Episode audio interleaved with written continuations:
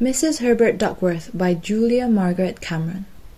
This is a photograph by Julia Margaret Cameron titled Mrs. Herbert Duckworth, taken in 1872.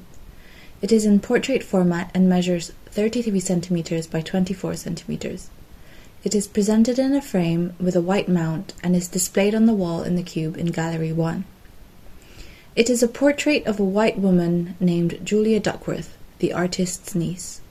She stood in front of a leafy hedge looking directly at the camera. The image is monochrome and brown in tone.